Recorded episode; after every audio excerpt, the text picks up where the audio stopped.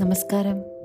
Merry Christmas എല്ലാ കൂട്ടുകാർക്കും കഥയും കാര്യവും എന്ന മലയാളം പോഡ്കാസ്റ്റിന്റെ ക്രിസ്മസ് സ്പെഷ്യൽ സ്റ്റോറീസിലേക്ക് സ്വാഗതം.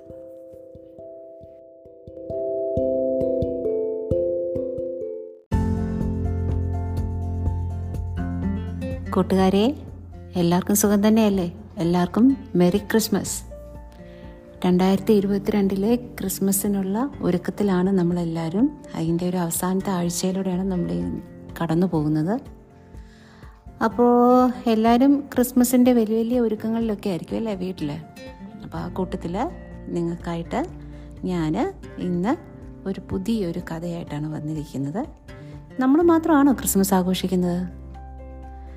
നമുക്ക് ഈ നമ്മൾ മാത്രമല്ല ഈ ലോകത്തിലുള്ള എല്ലാവരും തന്നെ ക്രിസ്മസ് ആഘോഷിക്കാറുണ്ട്. അപ്പോൾ ആ കൂട്ടത്തിൽ അന്റാർട്ടിക്കയിലുള്ള നമ്മുടെ പെൻഗ്വിൻസും ക്രിസ്മസ് ആഘോഷിക്കുന്നുണ്ട്. അവരെങ്ങനെയാണ് ക്രിസ്മസ് ആഘോഷിക്കുന്നതെന്നൊന്ന് കേട്ടാലോ?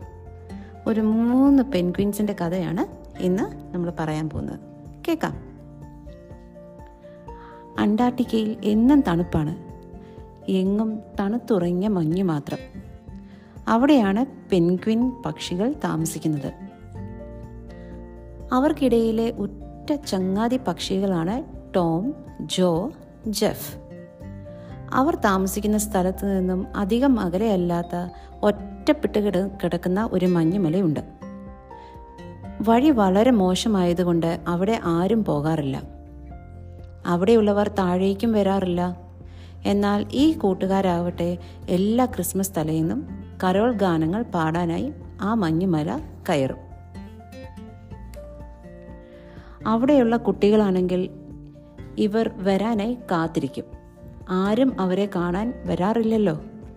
കരോൾ ഗാനങ്ങൾ പാടിത്തീരുമ്പോൾ അവിടെയുള്ളവർ ഈ കൂട്ടുകാർക്ക് ഒരു നക്ഷത്രം സമ്മാനിക്കും.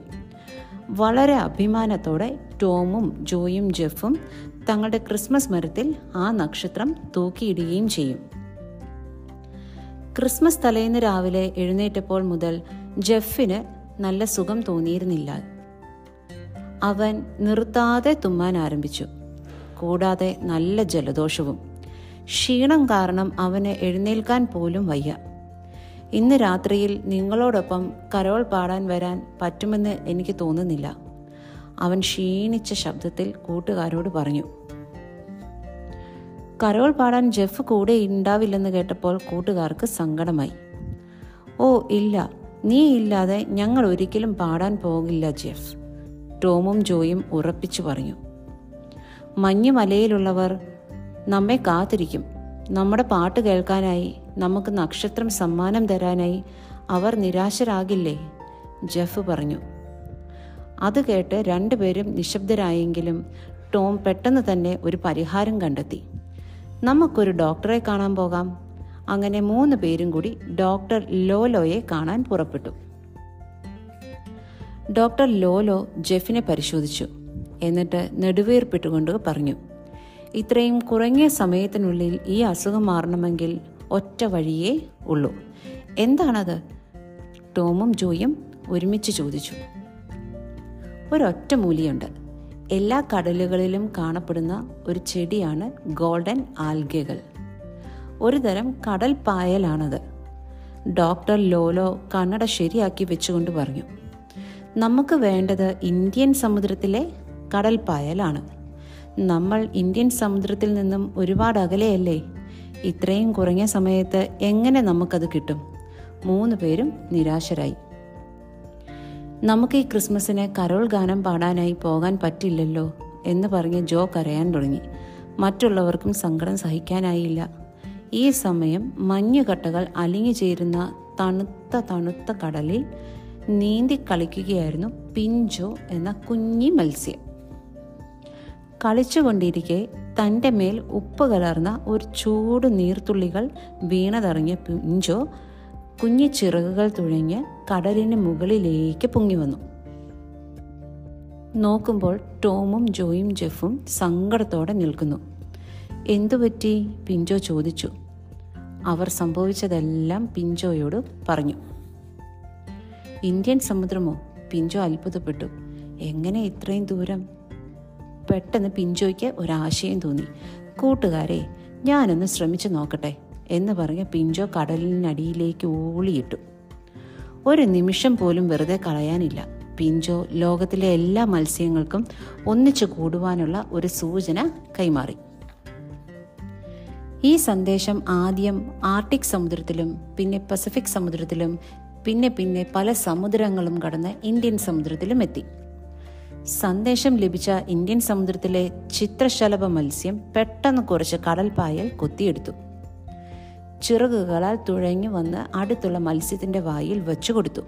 അങ്ങനെ പല മത്സ്യങ്ങളിലൂടെ കടൽപ്പായൽ കൈമാറി പിഞ്ചോയുടെ കയ്യിലെത്തി. പിഞ്ചോ വേഗം അത് ടോമിനും ജോയിക്കും കൈമാറി. ടോമും ജോയും കൂടി ഒരു കപ്പ് ചായ ഉണ്ടാക്കി അതിൽ കടൽപ്പായലിട്ട് നന്നായി ഇളക്കി ജെഫിന് കുടിക്കാൻ കൊടുത്തു. ജെഫ് അതിവേഗം അത് കുടിച്ചു. ശബ്ദത്തോടെ മുഴുവൻ കുടിച്ചു. ജഫ് നല്ല ഉന്മേഷത്തോടെ ഒരു വരി പാടി നോക്കി. Jingle bell jingle bell. അത്ഭുതം.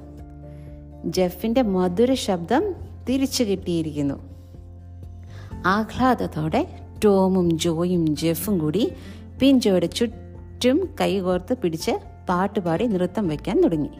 അങ്ങനെ വീണ്ടും അവർ മഞ്ഞുമല കയറി കരോൾ ഗാനങ്ങൾ പാടി വളരെ അഭിമാനത്തോടെ നക്ഷത്രം തങ്ങളുടെ ക്രിസ്മസ് മരത്തിൽ തൂക്കുകയും ചെയ്തു.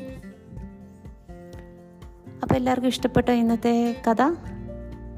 അങ്ങനെയാണ് ഈ മൂന്ന് പെൻഗ്വിൻസും അവരുടെ ക്രിസ്മസ് ആഘോഷിച്ചത്. നമ്മൾ മറ്റുള്ളവർക്ക് സന്തോഷം വരുത്താനായിട്ട് നമ്മൾ എന്തെങ്കിലുമൊക്കെ ചെയ്യുമ്പോൾ നമ്മുടെ ജീവിതത്തിലും സന്തോഷങ്ങൾ വന്നു ചേർന്നുകൊണ്ടേയിരിക്കും. അപ്പം മറ്റുള്ളവരുടെ ജീവിതത്തിലും നമ്മൾ സന്തോഷങ്ങൾ പകരുക മറ്റുള്ളവർക്ക് ഹാപ്പി ഉണ്ടാക്കുന്ന കാര്യങ്ങൾ ചെയ്യുക. അപ്പം നമ്മളും എപ്പോഴും ഹാപ്പി ആയിരിക്കും. അപ്പോൾ എന്റെ കുഞ്ഞു കൂട്ടുകാരെല്ലാം എപ്പോഴും ഹാപ്പി ആയിട്ടിരിക്കുക സന്തോഷത്തോടെ ഇരിക്കുക ഈ ക്രിസ്മസ് നന്നായിട്ട് ആഘോഷിക്കുക. Okay? Merry Christmas. Good night.